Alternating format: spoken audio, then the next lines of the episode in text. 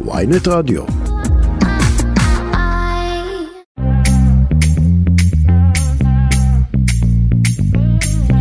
אחר צהריים טובים לכם וברוכים הבאים לכסף חדש, הרצועה הכלכלית של ynet רדיו. עורכת התקני... התוכנית שלנו היום היא שקד אילת, הטכנאית היא מור אופפר ואני דן רבן. אה, מה יהיה לנו היום? עוד מעט, ממש עוד מעט, נדבר עם חברת הכנסת אפרת רייטן, בין היתר על עסקת החבילה ועל העלאת שכר המינימום.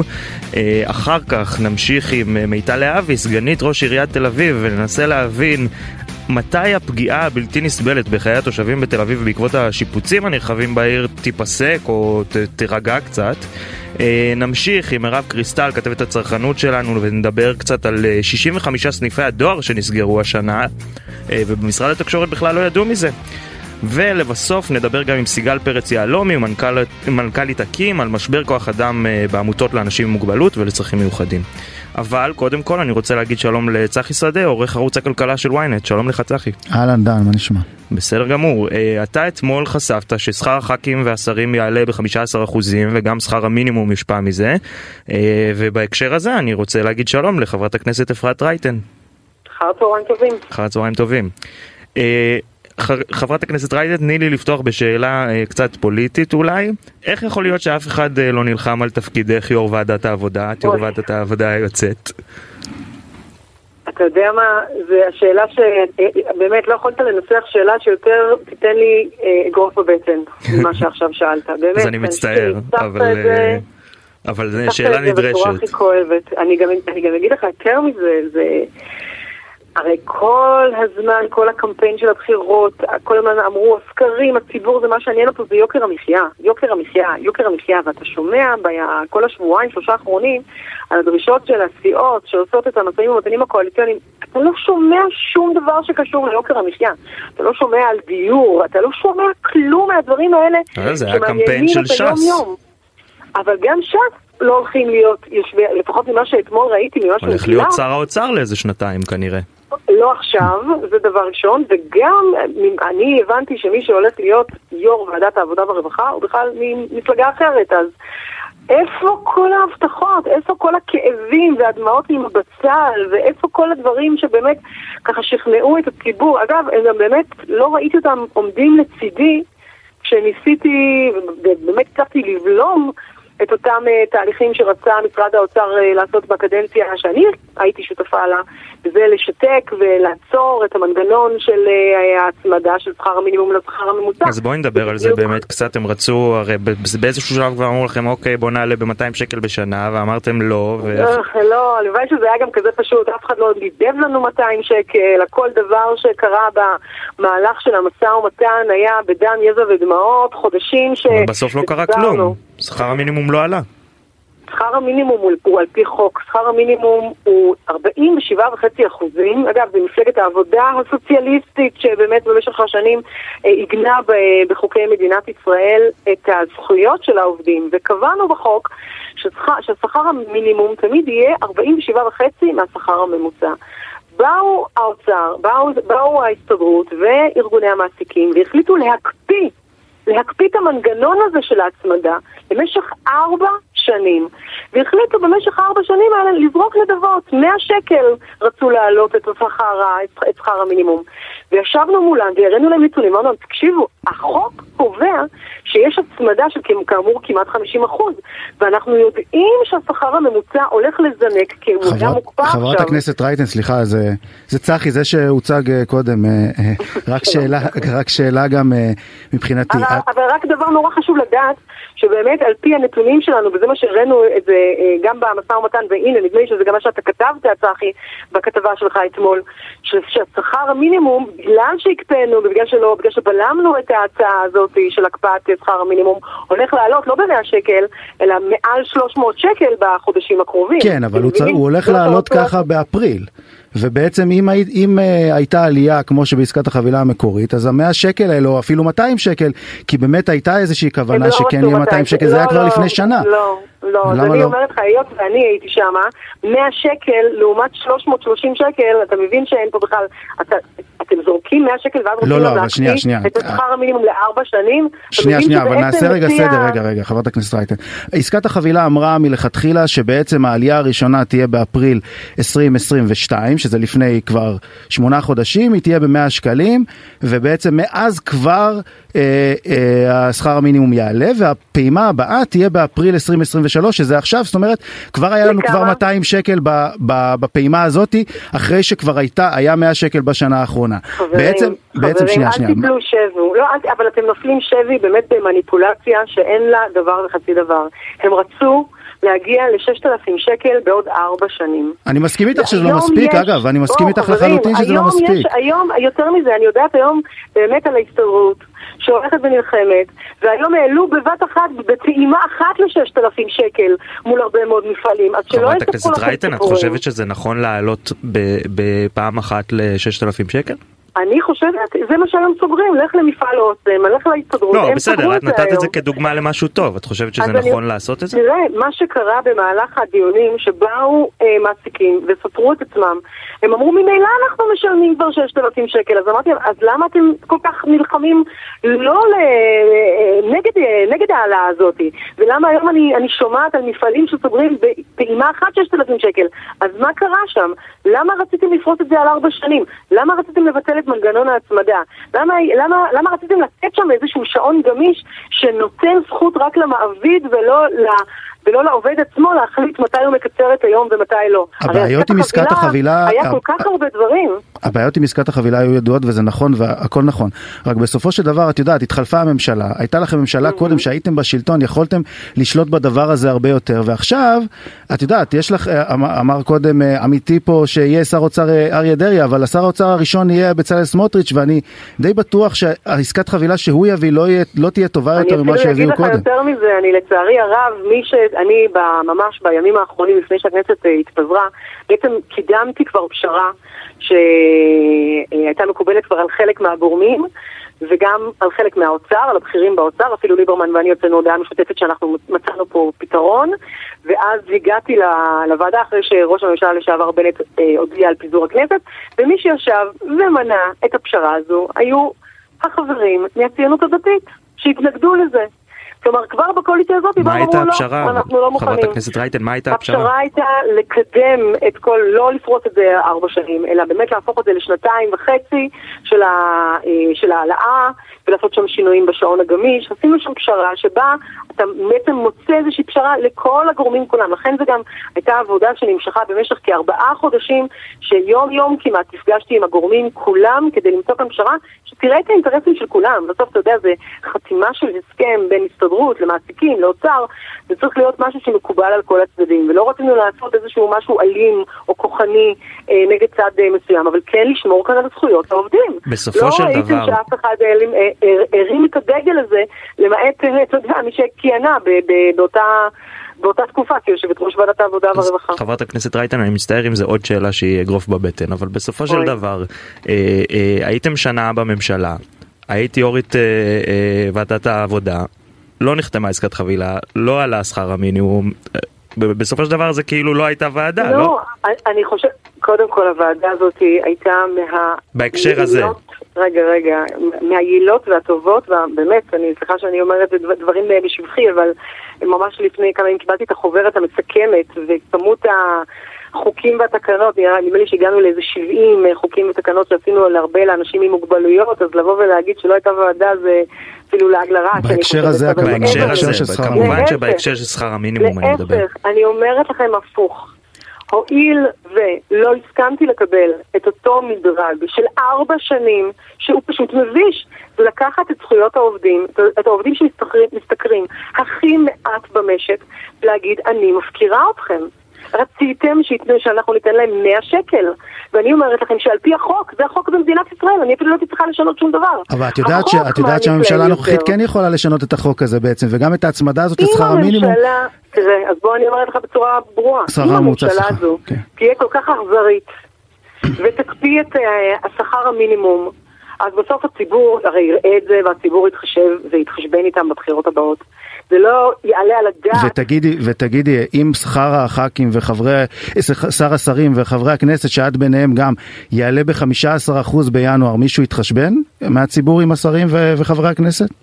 אתה יודע היטב, וגם נדמה לי שצחי אפילו פירט את זה, ששכר הנשיא וזה בראש הממשלה זה באישור של ועדת הכספים, ושכר הח"כים זה בכלל ועדה ציבורית, והכל זה ידוע, וכל פעם שמעלים את השכר זה באמת מאוד צורם. אני יכולה להגיד לך שבפעם הקודמת, אה, כשהיה, ועדה ציבורית החליטה לעלות ב-900 שקל, אני מיד פרסמתי שזה לא ראוי וזה לא לעניין, פרסמתי את זה מיד. כן, הם, הם רצו לעלות אבל בתמורה לקיצוץ של תקציבים אחרים, של ה... ועדיין, ועדיין, יש תמיד התחושה שבה אה, האזרחים שאנחנו פוגשים, אתה יודע, אנחנו מדברים על שכר מינימום של 5,300 שקל כדי לסגור את החודש, ואז ההתעסקות באמת בשכר של, של שרים, של ח"כים, ואתה רואה, וכולם יודעים, כי זה הכל הרי תשמעי, זה מטורף, זאת עלייה מטורפת בינואר, שאני לא חושב שהיא תעבור בשקט. ואגב, אתה יודע, זה בגלל, זה כמובן בגלל אותה הקפאה של אה, נכון. השכר הממוצע.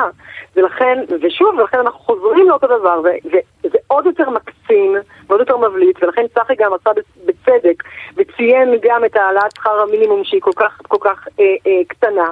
ואני אומרת לכם בצורה מפורשת, שאלמלא, אה, בלמתי את המאה שקל, זה מה שהם היו מקבלים 200 שקל. במקום 330 שקל. אבל מפלגת העבודה עכשיו בחודש שנותר תנסה לפעול כדי שהשכר של חברי הכנסת והשרים לא יעלה, כדי שהחוק הזה ישתנה, הרי זה אפשרי, בוועדת הכספים זה אפשרי בחודש הזה לעשות את זה לא, כבר. לא, זה לא בוועדת הכספים. גם, יש דברים שאפשר לעשות בוועדת הכספים. ועדת הכספים זה עוד פעם שכר הנשיא וראש הממשלה ובמשרדים. והשרים, כן. שכר הח"כים, נכון. זה בוועדה ציבורית. תקן אותי צחי אם אני טועה. זה, זה בוועדה ציבורית שכבר הגישה המלצות, אבל מי שאמור לדון בה זה ועדת הכנסת, זאת אומרת זה דברים שאפשר לעשות אותם כבר בחודש הזה. אנחנו נגיד את דעתנו, אני אומרת לך בצורה, הנה כבר אמרתי את זה גם בפעם הקודמת, ולכן אנחנו נאמר את זה שוב, זה דבר שהוא מאוד מאוד ברור ושקוף, לא ייתכן, זה לא ייתכן שהדברים גם נעשים בכזאת הלימה באותו זמן, באותה תקופה. אה, אה, שבאמת אתה רואה מסביב אה, אזרחים שלא יכולים לסיים, לגמור את החודש, לא מעלים את השכר המינימום וכן מעלים פה את השכר של, לא משנה, זה בכלל של כל הבכירים, לא רק, לא רק של ח"כים וכו'. ברור שזה טעם מפגם, אבל יש פה ממשלה חדשה שהרי באה והתכנסה ואמרה, אני חברתית, אני רואה את הציבור, אנחנו נעשה פה סדר ואנחנו רואים את יוקר המחיה, אז בבקשה, אתה יודע, היום הם הקואליציה, הכוח בידם, הם יכולים לשנות את הכל. לא צריך אותי מתוך האופוזיציה לבוא ולהגיד, כמובן שאנחנו אומרים את זה, אבל הכוח הוא בידם, עכשיו זה מה שנקרא הנטל הוא עליהם. הם היו כל כך חברתיים, הם ראו את הציבור, הם רוצים אה, באמת לעשות פה כאלה שינויים אה, מקצה לקצה, בבקשה, בואו נראה. חברת הכנסת רייטן, פשוט הזמן שלנו קצת קצר ויש לי עוד שאלות שאני מאוד מאוד רוצה לשאול אותך. אה, ברשותך, א', מה דעתך, באמת דיברנו קצת על האיוש המסתמן בתפקידים הכלכליים, על אה, אריה דרעי באיזה חצי קדנציה, עם אה, בצלאל סמוטריץ', מה את חושבת, אה, אה, איך זה יעבוד, גפני חוזר לוועדת הכספים? מה דעתך על הסידור המסתמן? כרגע ממה שאני שומעת, זה מדובר כאן על הסכמים קואליציוניים שלא נועדו ליצור כאן יציבות או משילות אמיתית, כמו שאנחנו, הרי מה, מה זה משילות? בסוף אתה רוצה שתהיה פה ממשלה, שתהיה לאורך זמן, שתוכל לבצע רפורמות ומדיניות. אנחנו לא, אני לא צריכה להיות זאת כדי להדגיש את השוני בתפיסת העולם בין חבר הכנסת או השר המיועד דרעי לשר המיועד סמוטריץ', ושניהם כן, אבל אולי דרעי קצת יותר קרוב אלייך. ב... לא, אבל אתה רוצה בסוף להוציא רפורמות כלכליות ומדיניות, שגם זה לא דבר שקורה ביום. לוקח חודשים ולפעמים שנים כדי לעשות פה שינויים אה, אה, אה, קטגוריים. יבוא שר אחד שנתיים עם תפיסה ליברטנית, באמת, קפיטליסטית אה, אה, אה, ממש מוקצנת, לעומתו יבוא שר סוציאליסט, נאמר, נקרא לזה ככה, איזה משילות. זאת אומרת זה לא יעבוד. אתם משגעים פה את המדינה, ישגעו פה את האזרחים. אגב, מה... אתה מבין שלא מדובר כאן על מטרה שההסכמים הקואליציוניים נועדו כדי לייצב פה וכדי למשול, אלא נועדו לבנות כאן מהר מהר קואליציה, כי יש פה מטרות אחרות. אגב, מה המטרות שלך בכנסת הבאה? אני מיד הגשתי אה, מספר הצעות חוק ביום הראשון ש... שהגעתי, כמובן אה, אני אמשיך את אותם צעדים שעשיתי גם בכנסת הקודמת, כמו למשל להצמיד את קצבאות האזרח הוותיק לשכר הממוצע ל-25%, מה שאין את זה היום, ואחד הדברים שניסיתי והיו לי המון המון דיונים על זה עם, עם האוצר בקדנציה שלנו, זה לראות את הגמלאים, לראות באמת את האזרח, את האזרחים הוותיקים, ולשפר את, ה... את התנאים בתנאי המחיה שלהם, זה לא הגיוני שהם מרוויחים, שמקבלים ממדינת ישראל, מהביטוח הלאומי, 1,500 שקל בחודש אחרי שכל החיים שלהם הם, הם שילמו. אז זה הדבר הראשון שכבר הגשתי. אותו דבר, גם אפרופו אה, אה, מה שנקרא אוכלוסיות מוחלשות, בתהליך שהתחלתי אותו בכנסת הקודמת, זה מה שנקרא כפל הקצבאות, מי שנמצא בתקופת אה, אבטלה ומקזזים לו... כלומר, את אומרת, יש הרבה מה לעשות גם מתפקידך באופוזיציה. אני הולכת עם האני מאמין, עם האני מאמין שלי, באמת הולכת עם זה עד הסוף. מרב מיכאלי... מרב מיכאלי, ראשת המפלגה שאת בתוכה, תקפה לפני שעה קלה את הליכוד על התגובה הרבה לפיטורים במפעל בנהריה. איפה אתם? אוקיי. פעם היה פיטורים של 900 איש במפעל כזה, כל מפלגת העבודה הייתה עולה לנהריה. מפלגת העבודה, תראה, נדמה לי שחברת הכנסת אה, מרב מיכאלי, שרת התחבורה עדיין, אולי היחידה שהתייחסה לזה. לא, לא התייחסו לזה גם בוועדת הכספים בבוקר. אבל לא השאלה היא למה... לא שמעתי אף אחד שבאמת בא ואומר בואו נמצא לזה פתרון. אנחנו עוד רגע. ומה אתם עושים אבל?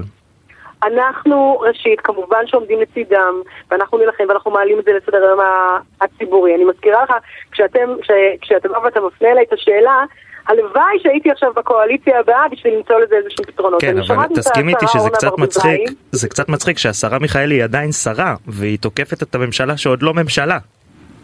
אני, היא עדיין בוא, בתפקיד. אנחנו נמצאים, אנחנו נמצאים, אחד, בתקופה שבה כבר נחתמים הסכמים קואליציוניים, אז בואו לא ניתמם, אתה יודע מה זה נמצאת עדיין שרה. וגם שרת הכלכלה, מה, אז אנחנו ב twilight zone כזה, שאף אחד לא שולט עלינו ואף אחד לא יכול לעזור?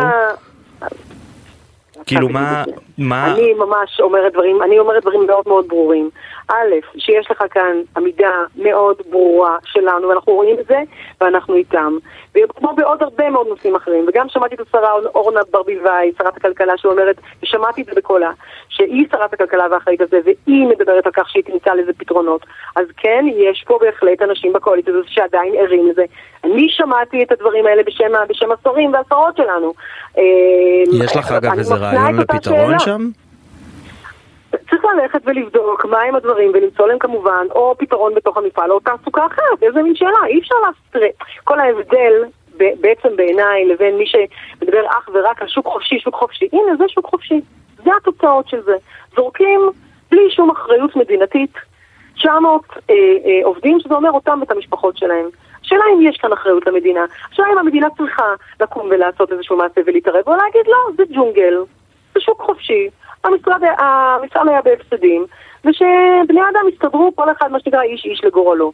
אני בתפיסה שבסופו של דבר יש כאן ערבות הדדית, אני בתפיסה שאנחנו חברה שצריכה לדאוג אחד לשני, ולמצוא כאן אה, הרבה מאוד פתרונות. זאת העמדה שלי, של מפלגת העבודה שהייתה מאז, מאז ומתמיד. אני חושבת שהיום שאנחנו נראה את שר האוצר שנכנס, והוא בדיוק דוגל בזה שזה לא מעניין, שכל אחד יסתדר, איש איש לגורלו, אז פה אנחנו נראה הרבה יותר, מה שנקרא, אה, הפקרה של אזרחים. אתה הסתדרת בחיים, דאגת לעצמך, אז תדאג, כמו כן. בעצם לאמץ את הגישה של, אה, של אמריקה, של, של אה, ארצות הברית. חברת הכנסת רייטן, אנחנו פשוט חייבים לסיים. תודה רבה לך שהיית איתנו. תודה רבה לכם. תודה רבה גם לך, צחי שדה, עורך ערוץ הכלכלה של ynet, ואנחנו יוצאים להפסקת מוזיקלית קצרה ותכף חוזרים. תודה שחזרתם אלינו כסף חדש, איזה שיר כיפי, אקו, אה, קרמה. אני רוצה עכשיו לעבור לנושא אחר בתור אה, גם בתור תל אביבי אבל תכלס כל מי שגר באזור גוש דן באזור המרכז כבר אה, תקופה ארוכה סובל משיפוצים מקדיחות מרכבת קלה מטרו שלא קיים לא ברור מה, מה בדיוק עושים אני רוצה להגיד שלום למיטל להבי סגנית ראש עיריית תל אביב לתחבורה בטיחות בדרכים והקהילה הגאה שלום לך. שלום דן שלום למאזינים. מה יהיה עם השיפוצים? עד מתי, מה, מה שנקרא? מה אני אגיד לך, המצב ממש קשה, מה אני אגיד לך? כולנו סובלים, גם אני תושבת תל אביב. אז אה, בואו נחלק אותם לשלושה. קודם כל, לפני השלושה יש 1,400 אתרי עבודה פתוחים בו זמנית בתל אביב. הם כולם ממופים לנו על אה, מפות GIS, ואנחנו יודעים לעקוב ולדעת ביחס לכל אתר כל הזמן. שלושה ערוצים שונים של פעולה. ערוץ אחד זה הפרויקטים הלאומיים, פרויקטים של נטע, נתיבי תעבורה עירוניים שבונים את הרכבת הקלה. אל תטעה, לא את המטרו, המטרו רק בתכנון. שלא לא, לא קרה, כן. זה, לא, זו הייתה בדיחה. ייקח עשורים לדעתי, בדיוק. אז הרכבת הקלה, הקו האדום, הסגול, הירוק, לצערנו חלק מהאתרים הם uh, פתוחים ולא רואים לא את הפועלים הסינים ולא את המנהלים הישראלים ולא את אף אחד, ולכן עיריית תל אביב החליטה שלא לאפשר לפתוח רחובות נוספים לעבודה עד להפעלת הקו האדום בפועל ועד להתקדמות העבודות ברחובות שנפתחו. זאת אומרת, למשל אלנבי שהיה צריך לסגור אותו לעבודות כבר לפני חצי שנה, לא ייסגר עד שלא יפעל הקו האדום. Okay. אוקיי. אה, אלה אתרים מסוג אחד. אתרים אחרים זה אתרי עבודת, עבודות עירוניים. כל אלה אני מדברת על בערך כ-300, כן? זה לא הרוב. אה, אתרי עבודות עירוניים, החלפת צינור ביוב, אה, ביצוע נת"צ, שביל אופניים. אני חייבת להגיד שאנחנו ממעיטים בזמן הזה בביצוע עבודות מהסוג הזה, בגלל מודעות לסבל של התושבים, ואני אתן לך דוגמה. לצערי הרב, שוב, שוב נזכה השנה לה... הצפות בפינת קינג ג'ורג' בוגרשוב, mm-hmm. מפני שכדי לפתור אותם צריך לייצר מערכת ניקוז באחד העם. כן, למשל. כן. אז uh, כדי לייצר מערכת ניקוז חדשה באחד העם ולפתוח את הרחוב הזה, זה שמונה חודשים של עבודה. זאת אומרת, אנחנו מחכים שאנחנו... עם זה עד שיירגע קצת. אנחנו מחכים. אז אתם, אה, זאת אומרת, מה שהציבור לא יודע זה את היקף העבודות שעיריית תל אביב דוחה את ביצוען. רגע, אז מה החלק השלישי? אבל אמרנו 300 אתרים. החלק השלישי זה, זה העבודות הפרטיות. זאת אומרת, זה כל התמ"א 38, כל ההתחדשות העירונית, כל הבניינים האלה שאנחנו רואים אותם הולכים ונראים. מבנים. שאיך זה מתחלק, אני... אגב, ביחס ל... אה, זה כמעט 900, כמעט 900 uh, אה, אתרים בו זמנית. כלומר, חישוב, ש... זה... חישוב מהיר, אז יש לנו 400 אתרים של הרכבת אה, הקלה, 900 אתרים של בנייה רגילה, בנייה פרטית, ו-300 לא, לא, אתרים אנחנו... של... לא, אנחנו אומרים שזה 900 של בנייה רגילה, כמעט 300, 500 ביחד של לאומי ועירוני. נגיד okay, ככה. אוקיי. אוקיי. עכשיו בוא נלך על ה-900. ה-900 האלה מורכבים מאנשים שמחכים להיתר בנייה. אתה יודע, כל הקבלנים בוכים, בוכים, בוכים, שהיתר בנייה לוקח 3, 4, 5, 6, 7, 8 שנים. אז לוקח המון זמן מהרגע שאתה נכנס למערכת התכנון העירונית, מחליט ליזום תמ"א 38 למשל, ועד הרגע שיש לך היתר בנייה בעיר, ביד. אם אנחנו, אנחנו קודם כל על פי חוק לא יכולים לעכב את הדבר הזה. ברגע שיש לבן אדם היתר בנייה, הוא חייב לבנות. אבל אם היינו מנסים לעכב את זה, המשמעות היא עלויות מימון בבנקים, אה, שיהוי בהוצאת היתרי בנייה לפועל, מה שנקרא העלאת יוקר המחיה. עזבי, עוד לפני שאנחנו מדברים שנייה על מה, מה, מה כן. אתם יכולים לעשות כעירייה, אני רוצה לדעת מה, מה החוקים כיום. מותר לבנות סביב כל שעות היממה, לא משנה מה, מה, לא, מה הזכויות של לבנות. האזרחים. מותר... מותר לבנות משבע בבוקר ובמקרים מיוחדים עד 11 בלילה באישור. מעבר לזה צריך ממש אישור חריג לעבודות לילה. בעיקרון רוב האתרי בנייה מפסיקים בארבע אחרי צהריים גם בגלל מגבלה של פועלים שברובם מתחילים לפנות בו את העבודות מוקדם מאוד. חלקם מגיע גם מהשטחים ולכן צריך להחזיר אותם חזרה למקום יציאתם. אגב, יש הבדלים... ולכן אתה רואה את רוב האתרים בשלוש-ארבע מפסיקים את העבודה. יש הבדלים בשעות בין אזורים שונים בעיר? כלומר, אני, אני בתור בן אדם לא. שגר רוב חייו, ב... רוב חייו, רוב חייו הבוגרים בדרום מרכז תל אביב, רוב העבודות היו בלילה או בשעות הערב המאוחרות. אה, עבודות בצמתים אולי בשעות הלילה המאוחרות. לא, לאו דווקא צמתים, גם כבישים אה, לא. פנימיים. אה, כבישים אולי, אבל זה רק אה, במקרים, אה, לא, לא שעות הלילה לפנות בוקר, זה לא כמו שהרכבת הקלה קודחת באבן גבירול בשניים לפנות בוקר, כן? נותנים היתר לעבודות ברחובות, נותנים היתר לעבודות ברחובות, רק במקום שבו ההפרעה לתנועה היא מאוד מאוד דרמטית, וזה יכול ליצור אה, מה שנקרא פקקים משמעותיים. אחרת אין את ההיתר הזה. יש יכולת אה, לאזרח לבוא, להתלונן, להגיד קדחו, הרישו, משהו, תשנו, תזיזו? או שברגע שיש כן, היתר זה היתר? לנו, היה לנו מקרים, מקרים כאלה שעבדנו על צומת כזו או אחרת בשעת לילה מאוחרת, ואנשים הגיעו אלינו עם תלונה של אלוהים ישמור, בהיעדר שנת שנת לילה אני הופך להיות משוגע, אתה יודע, וזה מוצדק לחלוטין, זאת לא אמירה שאני מזלזלת בה, אנשים זקוקים לשינה כדי לתפקד במשך היום, ולקחנו את הפניות האלה בחשבון ושינינו את שעות העבודה לשעות היום, למרות הבעיה הכבדה של פקקים. ואז באים החבר'ה שפקוקים ואומרים למה עובדים ביום ולא עובדים בלילה. סגנית ראש עיריית תל אביב, מיטל להבי, אני חייב לשתף אותך בסיפור קצת אישי וקצת כואב. אני היום על אפס שעות שינה. Uh, הסיבה לכך זה שקדחו לי מחוץ לחדר בעבודות מיוחדות שקיבלו היתר למשך חודש שלם בין השעה תשע בערב לחמש לפנות בוקר. העבודות הן באזור מאוד מאוד צדדי, ברחוב שנסגר לפני שבוע רק לאוטובוסים, רחוב של כ-20 מטר, שלא ברור מה ייקח שם חודש, אבל בסדר. זה סותר את כל מה שאמרת. אני התקשרתי עכשיו לשלוש פעמים לעירייה, לנציגות, לא יודע מה, אגף דרכים, אגף זה, כל פעם העבירו אותי לאיזה טלפון אחר. אמרו לי בגדול, חבר, המשטרה אישרה לנו לעבוד שם רק בלילה. זה מה יש. אז קודם כל, כמו שאתה מבין, המשטרה היא חלק ממערכת האישורים של סגירת uh, רחובות. אם אתה מדבר על uh, רחוב צדדי, אני לא יודעת על איזה. רחוב לא על, על... על הכרמלית ליד שוק הכרמל, שגם הוא, כל האזור הזה הוא מפוצץ בפיצוצים. כל האזור הזה מפוצץ, נו.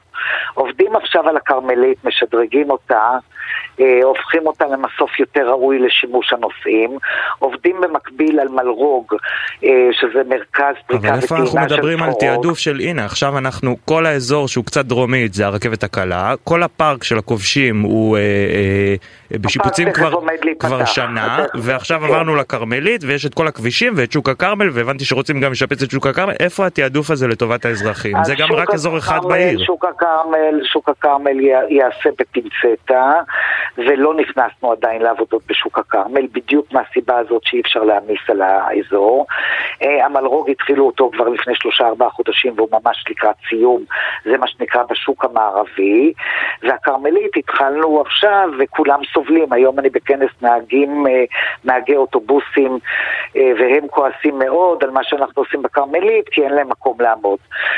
קודם נכון, כל, הם עברו לעמוד מתחת לבית שלי. שבו מתקיימת העבודה, שאתה לא יכול לישון בגללה, אני מציעה לך לקחת את הטלפון שלי מההפקה, ותשלח לי את שם הרחוב ב-SMS, ואני אבדוק באופן אישי, כי לדעתי, אה, או בעיניי, שנת לילה זה דבר ששומר על בריאות האדם. הלוואי שזו הייתה בעיה רק שלי, אה, לא, לא, חברת המועצה להבי, זה לא בעיה רק שלי, ויותר מזה, זה גם לא הדירה הראשונה שלי בתל אביב, וזה לא אה, בעיה רק של תל אביב, אבל בסדר, את פה נציגת תל אביב, זה, זה בעיה של כל מרכז המדינה אה, שכבר שנים נתקע בין רחוב אחד תקוע לרחוב אחר שתקוע, ועם כל הכבוד לפקקים, סבבה, אז כבר יש פקקים, תקעו את הפקקים עוד קצת ותיתנו לישון לפחות.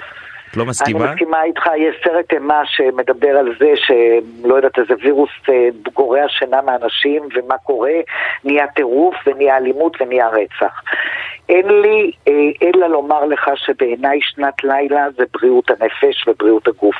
לכן אני אומרת, לא בגלל שאתה אומר לי את זה, אני אומרת לך את זה באחריות מלאה. תכתוב לי, ננסה לראות מה אפשר לעשות, כולל ויכוח עם המשטרה ביחס לעניין של שעות העבודה, כולל ניסיון לתמרץ את הקבלן בלא יודעת איך, בבונוס, שיגמור את העבודה יותר מהר. אה, אני מסכימה איתך שלא לישון בלילה, אה, זה, זה יכול לגרום למחלות, אשכרה. את חושבת שזה אגב פתרון באופן יותר רוחבי? נגיד אם הייתם מקבלים יותר תקציב, או, או, או שזה עניין בכלל של כסף? זה תל אביב היא אחת לא, העיריות לא העשירות בישראל. אני יושבת עם, בישיבות של מנכ"ל העירייה, ואני רואה אותו במסירות אין קץ, אני חייבת להגיד, אומר, אה, תגידו לקבלנים שאם הם יסיימו את העבודות אה, לפני הזמן ניתן בונוס, ואם הם יצליחו לדרבן את הקצב אנחנו ניתן בונוס. עיריית תל אביב היום מציעה, מציעה בונוסים לקבלנים שמסיימים עבודות לפני הזמן, שמצליחים להתנהל בצורה יותר מתואמת עם הציבור, שמוכנים לקחת על עצמם אפילו להוביל את ה... אתה יודע, אה, להסדיר חנייה לתושבים בדרכים לא דרכים, או להוביל להם את המרכולת מהסופר הביתה. כל מה שאפשר לעשות כדי להקל על חיי התושבים, אנחנו נותנים לזה תמריצים היום. אנחנו מודעים לסבל הנוראי, והסבל הזה, זה עוד לפני שהתחלנו להזיז מרצפת אחת למען המטרו, שעליה מדברים, עליו מדברים, כמה שיפתור לנו את כל הבעיות בעיר, או את הרבה יותר בעיות. אתה רואה מה קורה. אני מבטיח שאם אני אהיה בתחום אני אראיין אותך עוד 15 שנה ונראה אם זה עבד. לא, לא, 15 שנה א', אני לא נשארת בתחום עד אז, ואני יכולה אם אני אשאר בתחום הזה. אבל אה, אה, המטרו, זה ייקח לזה הרבה זמן, ובואו נקווה שהקווי רכבת קלה אה, יתחילו לעבוד, ואני חייבת להגיד על עיריית תל אביב, שהיא לפחות עושה מאמץ להתייחס לכל תחנה, כמו שאתה רואה למשל בפארק המסילה, או בכיכר המושבות, או בכל מקום שאנחנו נוגעים בו, שאנחנו פועלים מעבר לתחנה ומשלימים את כל הסביבה ואת כל המרחב הציבורי בצורה יוצאת מן הכלל. אנחנו חייבים לסיים, מיטל להבי, אה, אנחנו חייבים לסיים, אני רק אגיד שמנקודת מבט אה, שלי כצרכן, כתושב, חלק גדול מהדבר הזה היה נפתר אם היו מדברים יותר עם התושבים, היה אפשר אה, יותר לתקשר ולהבין, לי כאמור לקחו, לקח ארבע שיחות כדי להבין מה הולך. והקידוח שהעיר אותי בארבע לפנות בוקר לא עזר. כן. אז אולי זה גם חלק מהעניין. סגנית ראש עיריית תל אביב לתחבורה, לבטיחות בדרכים ולקהילה גאה, תודה רבה לך שהיית איתנו. תודה רבה דן, וסעו בזהירות לכל המאזינים.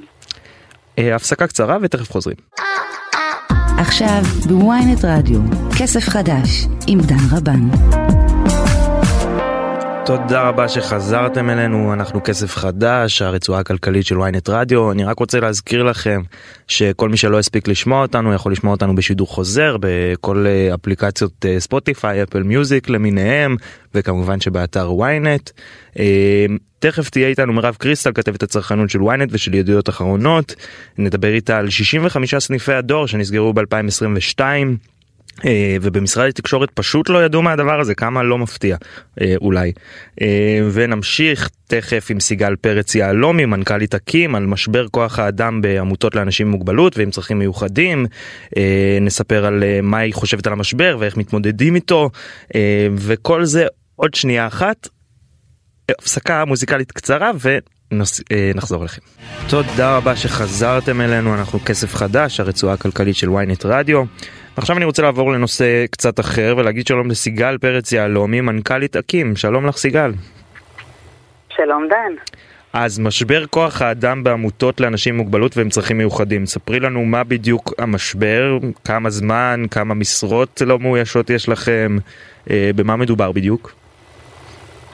אז אני אגיד שזה באמת יצא שעכשיו זה הנושא הכי בוער. אנשים עם מוגבלות, המשפחות, אנשי המקצוע שעוסקים בתחום, כל מי שתדבר איתו בנושא בימים אלו יגיד לך שהנושא המרכזי שאנחנו מתעסקים איתו היום זה משבר כוח האדם בימים פוסט קורונה. כלומר, גם לפני כן היה קושי באמת לאייש הרבה מאוד משרות, וראינו את זה והתחלנו לחוש בכך, אבל בימי פוסט קורונה זה החריף לחלוטין. אה, אנחנו מדברים על, אה, ניתן כדוגמה אצלנו באקים, שיש לנו באמת, אתה יודע, מעל לאלף מתנדבים מסורים ונפלאים, אבל כדי להחזיק את כל השירותים ומנעד התמיכה שאנחנו מספקים לאנשים עם מוגבלות אה, שכלית ברחבי הארץ, יש לנו 1,100 עובדים, כאשר אנחנו בפועל צריכים 1,200 ויותר. Uh, המשרות שחסרות של הדרכה, של ניהול, של עובדים סוציאליים, של אחיות, סייעות במרפאות שיניים, תח... באמת, בכל, ה... בכל התחומים שבהם אנחנו עוסקים, uh, הקושי לאייש אותם נובע מכך שהרבה מאוד אנשים שרוצים לעבוד בעבודה משמעותית, מספקת, שנותנת באמת, באמת הרבה חשיבות ליום שלהם, רוצים גם לפרנס בכבוד. רגע, אבל סיגל, עכשיו אנחנו. מדברים פחות או יותר על מחסור של עשרה אחוז? זה הסיפור? כן. אצלנו, אני יודעת שבמקומות אחרים אפילו יותר מכך. וכמה זה עלה מלפני הקורונה לאחרי הקורונה? כלומר, איך הקורונה השפיעה על זה? באחוזים ניכרים מאוד. אנחנו מרגישים את זה חזק מאוד. אה, אה, לא, מעולם לא היה חסר לי כזה, כזה היקף של כוח אדם, שאתה יודע, מה שקורה בפועל זה כאילו שאנשים עושים טעות נוספות. עובדים סוציאליים? איך, מי חסר לכם בדיוק בתוך המאה איש האלה? עובדים סוציאליים חסרים, אה, גם משרות ניהול, גם מדריכים, בעיקר בעיקר, אם אני מסתכלת על הנתח המרכזי, מדריכים ומטפלים מוסמכים. כשאנחנו פה נשענים בעצם על המימון של משרד הרווחה, שהוא מתקצב כשכר מינימום את המשרות הללו של אה, מדריכים. אנחנו באקים לא מוכנים לשלם שכר מינימום, וכבר, אני יכולה להגיד לך שכבר לפני הקורונה, אתה יודע, מכספי תרומות אני מתגברת את זה, ומשלמת יותר, כדי שבאמת לשמר כוח אדם איכותי ומקצועי שנותן שירות ראוי לאנשים עם מוגבלות שכלית. כמה יותר? כמה בן אדם אה, שעובד אצלכם ב... אנחנו, אנחנו ממש בהרבה יותר, אנחנו מתחילים אפילו עשרה אחוז, שזה אולי נשמע לכם מעט, אבל זה מאוד יקר לנו, כי זה הכל מכספי תרומות, כל התוספות, אבל מגיעים גם רחוק יותר, ממש. אה, אני יכולה להגיד שמטפל מוסמך, שעובר 500 שעות הכשרה, יכול להגיע למשכורות של, אה, עם תקצוב של משהו כמו 24 אלף שקלים מענק בשנה, בנוסף על משכורת שהיא גבוהה מהמינימום במשהו כמו 15-20 אחוז. אוקיי? Mm-hmm. מעבר לזה. כלומר, יש לנו מסלולים להציע, וזה בהחלט, אה, לדעתנו אגב, זה הכיוון. אז איך עדיין את מסבירה אבל פנימה, שיש לכם מחסור רציני? כי המטפלים המוסמכים הם במשורה. בעצם כשאנחנו פונים למשרדי הממשלה, זה מה שאנחנו אומרים להם, זו התשובה. כי כשאני מנתחת פנימה מי העובדים שנשארים ומי העובדים שהולכים ומחפשים עבודה שמצליחה לפרנס אותם ביותר, בשכר יותר ראוי, אנחנו רואים שהמטפלים המוסמכים שמשתכרים היטב נשארים. אגב, נשארים בהנאה ובכיף ובהמון אהבה, צריך לראיין אותם כדי להבין כמה טוב להם. יש לנו עובדים מעל ל-20 שנה, 25 שנה, לא רוצים לעזוב, ונהנים מאוד, אבל כשהם יכולים לפרנס את המשפחות. Mm-hmm. לכן מה שצריך לעשות כאן זה להגביר את הקורסים הללו של המטפלים המוסמכים וליצור באמת אה, אה, אה, מנגנון מתוקצב שגם מכשיר אותם יותר טוב וגם מתגמל אותם אה, אה, כלכלית יותר טוב. וזה יהיה עמוד השדרה שלנו לאורך הזמן לתמיכה באנשים עם מוגבלות. אגב, אתם, אה, את יודעת להגיד, דיברנו קצת, אמרת שאת יודעת שזה קורה גם בעמותות נוספות, את יודעת להגיד באיזה סקטורים, אם גם הם נתקלים באותם קשיים כמוכם?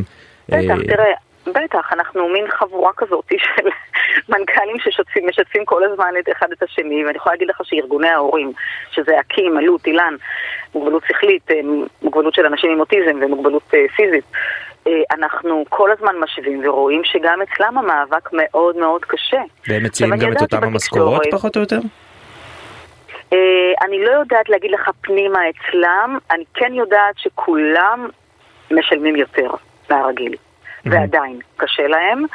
אה, כולם זה, אני מדברת על העמותות, אני לא מדברת על המפעילים הפרטיים, אוקיי? אה, העמותות, אה, ארגוני ההורים וארגוני הסינגור, שהם מאוד מאוד minded לנושא. גם, אתה יודע, כל ה board שלנו זה הורים. ה board שלי, ה board של, של אלוט ושל אילן. כן. ולכן שם המודעות והמחויבות היא מאוד מאוד גבוהה. אז ספרי לנו קצת. אני אגיד... כן, כן, כן, בבקשה. אני אגיד שברמה של כלל המסגרות, גם אצלם, גם, גם אצל המפעילים הפרטיים וגם אצל המפעילים הציבוריים, אצל כולם קשה, אה, כשאנחנו כן אה, קיבלנו איזשהו ככה סיוע קטן של חבר'ה צעירים מגילאי 22 עד 26, שמי שמגיע לעבוד אצלנו ולעבוד עם אנשים עם מוגבלות הוא גם מוכר כעבודה מועדפת ויכול לקבל מענק מהביטוח הלאומי וגם משרד הרווחה, השר מאיר כהן תיעדף את זה ונתן מענק של עד 12,000 שקל בשנה, אם אדם נשאר שת, שנה שלמה. כלומר, יש לנו את הזווית של המטפלים זה מתחבר לשאלה שרציתי לשאול אותך, איך בדיוק אתם עובדים על, מהצד שלכם, אם בכלל, אם אתם עובדים על גיוס של עובדים צעירים, של עובדים חדשים, כלומר, מה המאמצים בתחום אז הזה? אז אנחנו על כל המנעד, אנחנו מנסים לפנות גם לקהל צעיר, תשמע, החבר'ה הצעירים שמגיעים למסגרות ולדירות בקהילה ולליווי של התעסוקה ולתוכנית שווים במדים שלנו בצה"ל, בכל תוכנית שלא תיגע, כשאני רואה את החבר'ה הצעירים שמגיעים, זה אור. הם מביאים כזאת שמחה וכזה... כזה אה, וייב טוב, אה, אנחנו מאוד מאוד נהנים מהם. והרבה פעמים אבל הם לוקחים את זה כתקופה ואז אה, עוברים הלאה. והמטפלות המוסמכות זה קריירה, לאורך שנים. ואנחנו רוצים גם וגם, מבחינתנו לשני הצדדים אנחנו רוצים להוסיף, אבל זה לא יקרה בלי התמיכה של משרדי הרווחה ומשרדי הממשלה בכלל. אגב, אחת ההצעות שלנו הייתה, כמו בהייטק, כשהיה את משבר כוח האדם והקימו אה, אה, ועדה בין-משרדית. גם אצלנו אנחנו חושבים שוועדה בין-משרדית של משרד הקליטה שתפנה עולים אלינו, של משרד הביטחון, שאולי חיילים שפחות, אה, ש, ש, שירצו לעבוד גם בתחום הזה, של משרד הפנים לגבי עובדים זרים מסוימים בעבודות סיעוד. לחשוב ככה על כל המנהל, משרד הרווחה והחינוך כמובן, ו- ולתת מענה הוליסטי לתחום הזה, כי מה ששומעים בתקשורת זה מחסור בשוטרים, מחסור במורים, מחסור בגננות, סייעות, שהכל נכון, הכל נכון וצריך לטפל בזה. אבל איכשהו התחום שלנו, אה, לא יודעת כמה רעיונות היו בתחום הזה, באמת בקושי. כשסוגרים גנים מוקדם כי אין צוות, כולם שומעים על זה בתקשורת. ואצלנו, אף אחד לא שומע על הקושי, זה בסוף נופל על העובדים הקיימים. שעושים עבודה כפולה. כן, אז מה, שעות, אבל מה בדיוק את רוצה מהממשלה החדשה עכשיו שתיכנס, כאילו מה, מה, מה הדברים בפריוריטי שלך? עוד תקציב, עוד אה, משרות, אנחנו... עוד מה?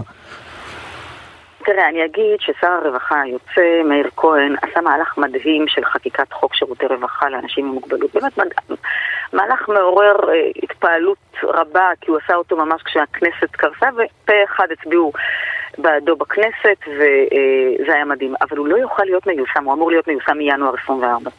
הוא לא יוכל להיות מיושם ללא טיפול במשבר כוח אדם, ולכן השר החדש לפתחו, לדעתי, כשהוא להקים את הוועדה הבין-משרדית הזו ולמצוא מענה מאיפה יגיע כוח האדם לתמיכה באנשים עם מוגבלות, וגם להגביר תקצוב.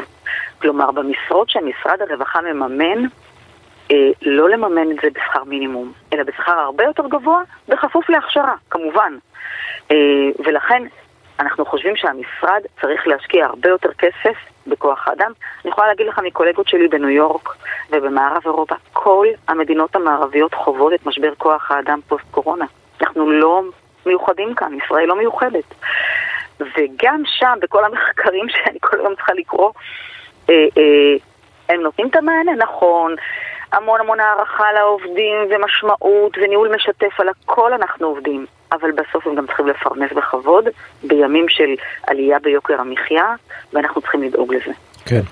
טוב, בתקווה שהמצב ישתפר במהרה. סיגל פרץ יהלומי, מנכ"לית אקים, תודה רבה לך שהיית איתנו. תודה רבה דן, תודה לכם. עד כאן כסף חדש להיום, עורכת התוכנית הייתה שקד אילת, מור עופר הייתה על הביצוע הטכני ואני דן רבן. אה, מחר, אחר, אחריי, קודם כל, מה מחר? אחריי יהיו דודו ארז ויואב רבינוביץ', מחר רועי כץ יהיה איתכם, אה, ושיהיה לכם הרבה הרבה כסף חדש.